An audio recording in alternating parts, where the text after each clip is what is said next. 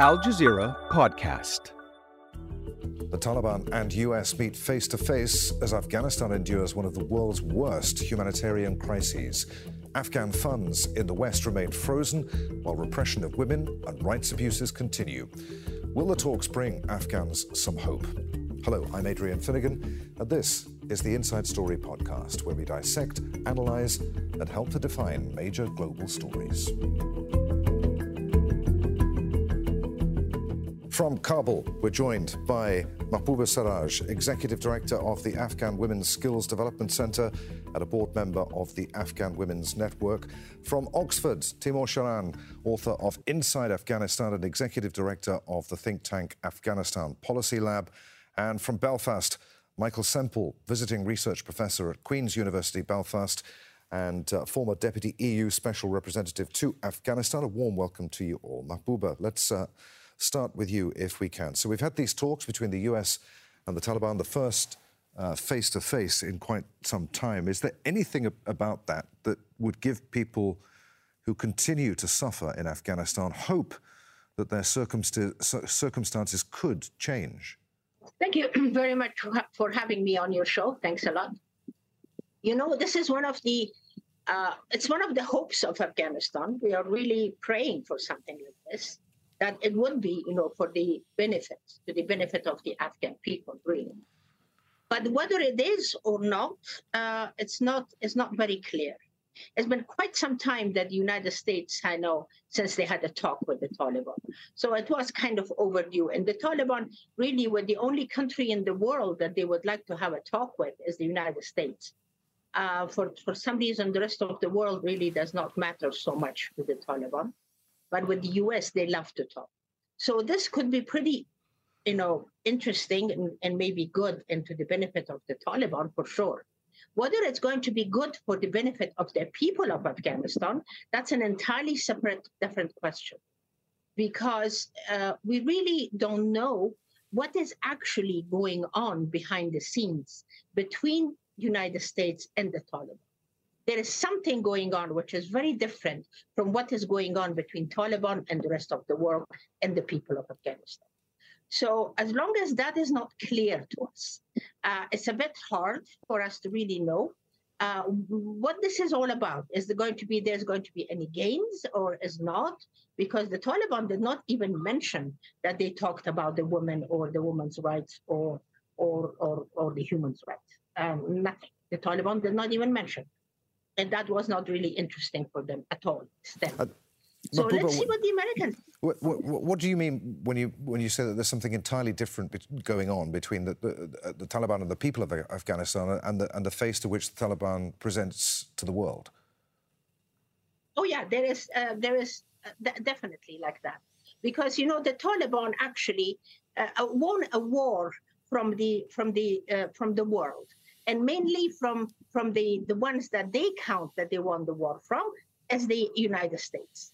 Uh, for for them, that is extremely important, and so far they haven't been acknowledged by the by the ones that they won the war from. You know, to say that okay, you know, you won this war, and they never had a talk about or whatever only thing that they have heard is always, you know, as far as they're concerned, negativity, you know, towards the things that they're doing because they're doing it. It's not that this is, you know, something that there are stories being told about. No, the women of Afghanistan, they really are in a very bad place okay. still. So, so this is this is what is actually going on that we, you know, the rest of the world does not really know because no matter how much uh, the world was wanted to talk to them. The EU talks to them. The you know other countries of the world talks to them, and and all of the humanitarian help is there. All of the UN, the UNAMA, all of that. For the Taliban, the most important is that they really would like to sit down and talk to the Americans. Hmm. So that means that there is something going on that these two really understand what on okay. earth is that, and they really would like to talk about. All right, so that's my my take. Timor, does the US really have any leverage over the Taliban. Are, are, these talks going to achieve anything, do you think? Will, will they ultimately uh, lead to persuading the Taliban to reverse policies that are making life so intolerable uh, for people in the country? That's a very good question. Um, um, I agree. It's uh, we're not sure with Mahbouba Seraj here that We're not, uh, I'm not certain how these talks will help Afghan people. But what is uh, clear is that the US really doesn't have a lot of leverage here. The leverage it had, um, it has already used around sanctions. It has already imposed sanctions on Afghanistan and the Taliban leadership. It really doesn't have a lot of leverage at the moment on the core Taliban leadership in Kandahar that are making decisions. But again, let me go back. Um, what is this administration, the US, the current U.S. administration's thinking? What we know is Biden has been very, President Biden has been very clear about his thinking on Afghanistan and Afghan people. He has clearly said, summed it up, it's not a country, its people doesn't have seems to have an aspiration. It's divided. It's tribal. Therefore, doesn't really seem that it's a priority for uh, uh, U.S. and U.S. foreign policy. Now, what it has focused so far, what are, what are the key U.S. interests here? Uh, and what, what is U.S. focusing on? First of all, counterterrorism. It has focused on counterterrorism and trying to uh, limit international terrorism operations inside Afghanistan. That threatens its interest around around the world. The second uh, focus has been around evacuation of the remaining Afghans who have worked with, with the US, especially in light of the upcoming presidential elections and the fact that the Republicans are trying to portray Biden administration's uh, effort towards evacuation in August 2021 as messy and, and in, incompetent. And I guess the most important point here is the hostages that the uh, Taliban, uh, the U.S. hostages that the Taliban uh, are uh, in captivity we know that hostage diplomacy is, uh, is, is a significant factor in Washington D.C. We know that it take historically it has taken a lot of attention, and a lot of bandwidth at the highest level from administration. It has shaped. Uh, uh, the perception of competence of an administration. So I think the timing around the current talk to me sounds very much around the, the latter factor, uh, uh, those factors that I mentioned, in particular the hostage diplomacy and and um, uh, focusing on technical issues and economic stabilization essentially means to me throwing carrots at the Taliban. Mm. Is is the Taliban, uh, or rather, is the U.S. talking to to the right people in the Taliban? Uh, uh, uh do, do, the, do the people that it? No, right, okay. No, clearly they're not. I mean uh, th- there seems to be this perception that by engaging with pragmatists, again, not moderates, pragmatists, I don't believe there is such a thing as moderate Taliban. I think they are all, uh, it's a fundamentalist group uh, on a clear mission to fundamentally transform Afghan society and polity and beyond Afghanistan. But the, the, the pragmatists that uh, people like Muttaqi and others in Kabul um, the U.S. have been engaging with them for, for the past four years uh, uh, during Doha talks and in the last two years. None of those conversation back channel contacts have produced result. Clearly, they're not talking to the right people. And, and let me mention that the Taliban are aware that uh, that the U.S. does not consider Afghanistan a, a key priority. Uh, they understand that, and I think they're trying also to to gain maximum uh, leverage from what they have, the hostages that it keeps, the the the host the, the entire Afghan population. Uh, uh, uh as, as, they have kept hostage, um, um, the, slowing down the evacuation process, and more importantly, putting half of the population essentially in in, in prison mm. and pursuing a gender apartheid policy in Afghanistan. Okay, let's bring in Michael. Michael, what do you, you make of the talks? Is, is now the right time to be talking to the Taliban? To what extent is the US sincere uh, in its aims regarding the Taliban? Is it, is it perhaps talking more with its own interests in mind than those of the Afghan people? Well, I think the, the US has had quite a uh, explicit policy since the Taliban takeover of being prepared to engage in dialogue with the Taliban to achieve uh, US interests. Uh, I mean, that really has been constant over the past two years. If there have been periods when there have been gaps in that, they, um, oh, that is. Um, uh, if there have been gaps in that, uh, it has been because uh, the Taliban have engaged in actions which have been uh, just so um, uh, uh, so difficult for international actors to stomach that it's become politically impossible for the US to continue the engagement. So they go through pauses. Obviously, if they, you know, when the Taliban of know, banned girls' secondary education, banned women working for aid agencies. Of you know, there was going to be a gap. Um, the US has um, the US has returned to the table, uh, but I think that uh, Timor is absolutely right uh, with extremely uh, limited objectives there, mm. like you know, getting people out of Taliban jails. And yeah. I think that the, the Taliban uh, have become past masters at exploiting the opacity around talks like this to pretend that they are able to um, achieve much more than is even on the table. So, for example, a Taliban statement saying that they've you know, raised the issues of uh, you know, of blacklists and sanctions. Well, maybe they've mentioned, but it's absolutely inconceivable that they can make progress on that with the current state of uh, of you know of affairs. What the Taliban are doing, um, they that we know that for the past two years, the Taliban have hoped to win international recognition. Well, it's not just the you know the U.S. who are looking at how to talk with the, the Taliban. Um, you know, the broader international community, um, uh, with um, you know now helped by a UN special coordinator, have been addressing this. And frankly, uh, you know, international recognition is just not on the agenda now. The Taliban are just so um, so far away from achieving that because they consistently have said, "Yeah, we'll talk and we'll never compromise." Michael, is is the Taliban toying with the, the US and, and the wider international community? Are, are, they, are they sincere when they sit down for talks, do you think? well, I mean, some of the feedback we got from uh, Taliban uh, negotiators in terms of their lessons learned in, in dealing with um, the US and Afghans uh, in the, in negotiations was our approach to negotiations is we state our demands and we wait for the other side to concede. That's their approach. You can call that sincere if you like. As far as they're concerned, it's worked so far. Um, but I think that uh, they, you know, at best they'll be able to have a limited transactional relationship and no progress on big issues like uh, international recognition or, or removing sanctions or um, uh, or essentially bringing uh, bringing Afghanistan under the Taliban back into the international fold. Now, remember one thing which neither side has mentioned on this, because frankly, I mean, the Taliban have more or less ruled it out, uh, is you know the issue of return to an inclusive political system and an accountable government inside Afghanistan. Now, successive UN Security Resol- Security Council resolutions have called for that.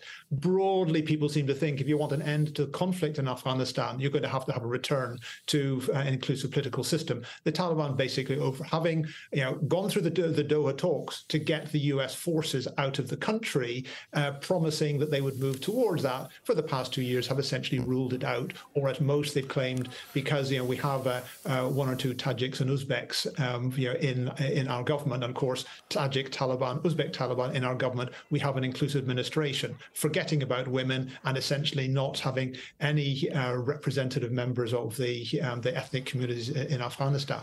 They haven't, you know, they haven't put this on the agenda. Yeah. Uh, Mahbouba, we, we, talked about the terrible humanitarian situation in Afghanistan. Are sanctions making things worse for the people of Afghanistan? You, you talked about the terrible toll uh, that, uh, that's been taken on, on uh, women and girls. There are reports of uh, a dramatic increase in the rates of suicide among Afghan women and, and girls. Exact numbers are, are, difficult to come by, of course, because the Taliban suppresses reporting of, of, of such deaths. But uh, to what extent are, are, Western sanctions making the stress that women and girls, women and girls in particular, are suffering even worse? Is morally now the right time to start talking about the lifting of sanctions and providing further uh, economic aid to Afghanistan? Well, you know, the sanctions, they are, uh, the effect of sanctions on the people of Afghanistan, especially on the women, has been absolutely, you know, unbelievable. And the reason is that because, you know, the woman's situation in Afghanistan right now has become so politicized uh, that they are, you know, all, all of the religion and everything else is completely out of the picture. It's nothing to do with anything. The women are being so used as a, as a, as a, as a political weapon so they are they are they are playing with this. They're playing anytime when there is a sanction or something that the Taliban don't like, Taliban are taking it out on the women of Afghanistan. And and this way, the losers are really the the the, the you know the, the, people of Afghanistan, the women of Afghanistan, the poor of this country, uh, and the and the children of this country.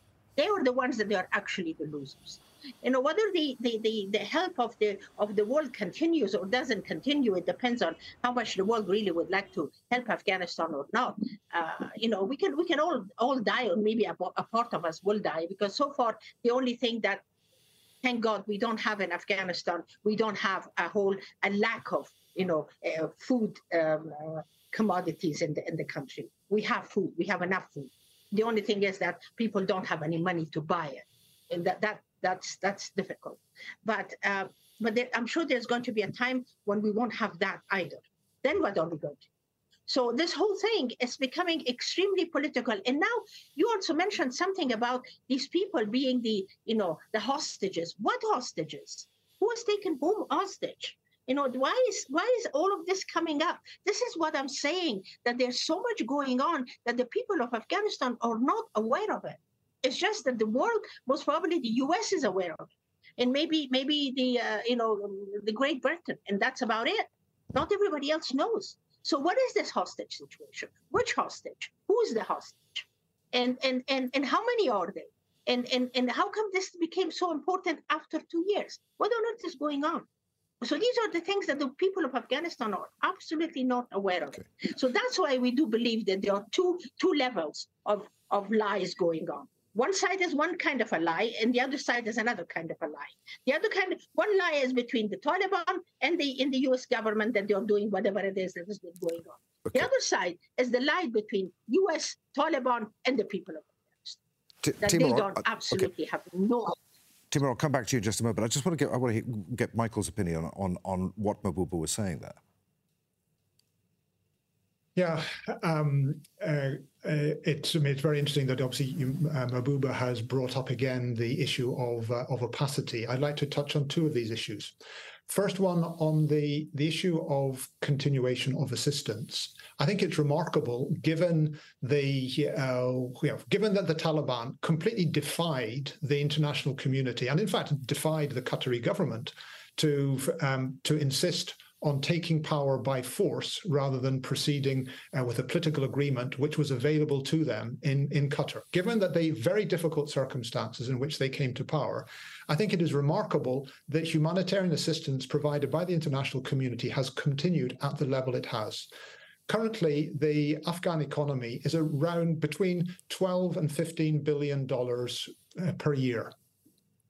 Currently, $3 billion are being provided to Afghanistan in international humanitarian assistance. Still, despite all the sort of bad blood, they, despite all the difficult relations between the Taliban and the rest of the world, uh, between a quarter and a fifth of Afghanistan's national income comes from international uh, humanitarian assistance. Currently, that is at jeopardy not because of sanctions. The uh, the international actors have found ways around the sanctions to allow the continuation of that humanitarian assistance to help the Afghan people, not to help the, the Taliban administration. But the, the Taliban administration has consistently been interfering in the process of delivering assistance, which I'm sure that um, uh, Mahbouba is well aware of because she's in the very difficult business of trying to um, to run NGOs in the current circumstances. Taliban are basically trying to take over uh, organizations to insist that only Taliban approved, registered, and uh, uh and controlled uh, organizations are able to work in you know, in subcontracting, uh, and the the successive levels of interference are either jeopardizing the continuation of the assistance process. The very act of banning women from working in assistance organizations and even in the UN was something which jeopardized the delivery of humanitarian assistance. So I would say actually it's whether the, the Taliban are prepared to show some respect for international norms in dealing with their own people and with the uh, the aid agencies will determine whether it is possible to continue delivering assistance. On the on the issue of um, sort of secret diplomacy uh, and hostages, I'm very glad that um, Mahbouba raised this because uh, I'm absolutely certain that the Afghan population has got little little sight of this. But I think we must make a clear distinction between the, the role of the, the Western countries who are trying to recover their citizens who have been held hostage by the Taliban and the role of the Taliban. they, uh, uh, as Timor mentioned earlier on, uh, in the US, in the uh, in the UK, and in the EU, uh, governments have an obligation to their own citizens. And when citizens are held hostage abroad, uh, you know, governments basically have to do everything they can to secure their release and bring them home. The Taliban has held a series of people who have been uh, you know, aid, aid workers, private citizens, all sorts of people who wash up in Afghanistan. Some people I would you know strongly advise them not to be in Afghanistan unless they've got extremely good business um, uh, to be there.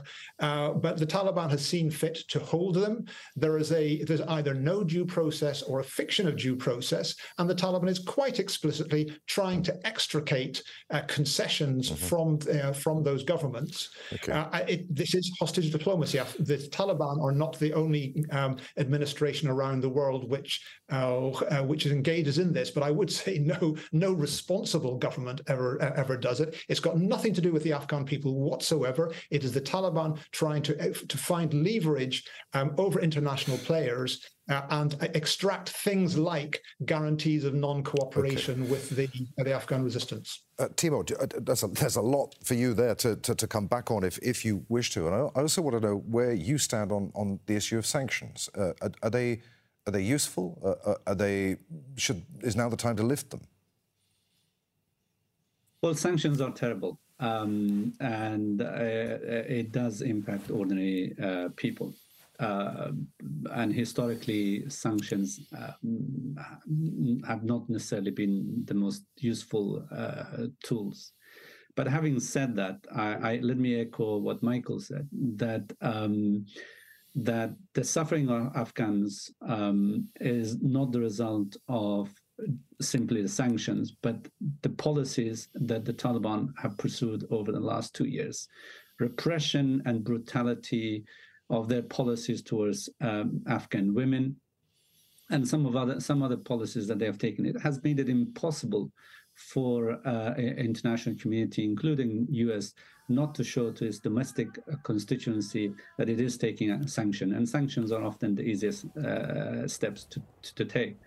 Having said that, again, uh, uh, it's important to note that that the U.S. sanction has produced a number of exemptions, and those are those are around, around uh, humanitarian uh, aid delivery.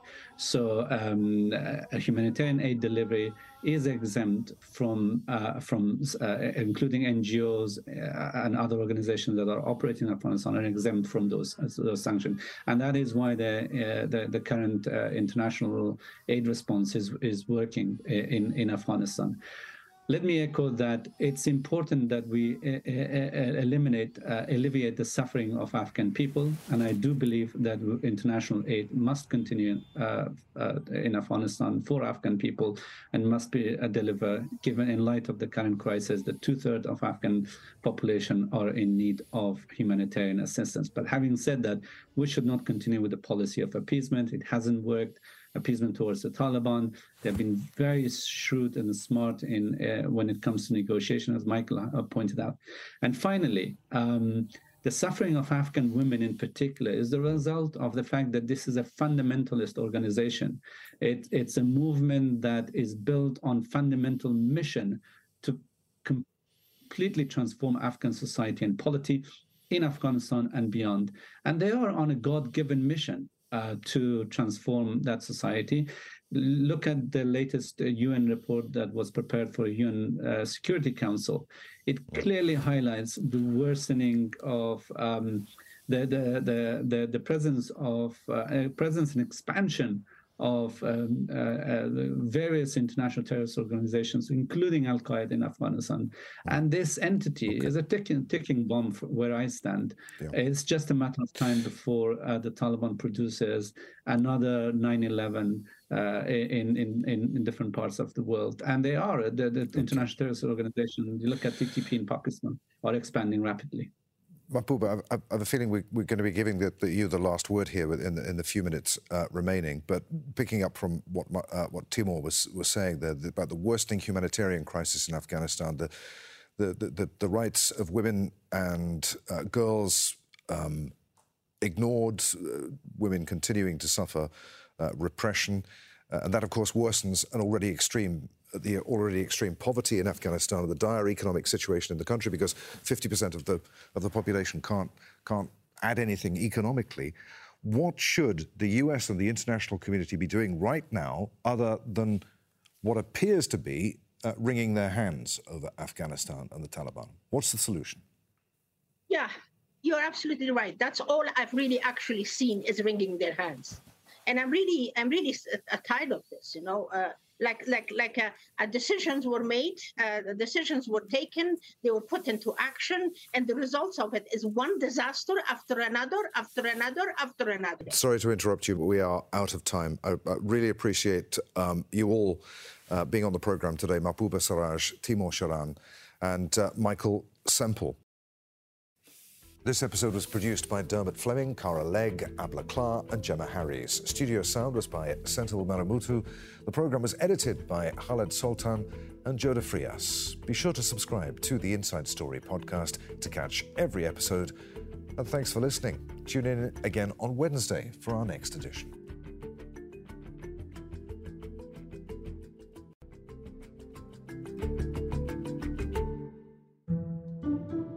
This week on The Take, what does the future of Niger look like after a military coup? That's The Take by Al Jazeera. Listen wherever you get your podcasts.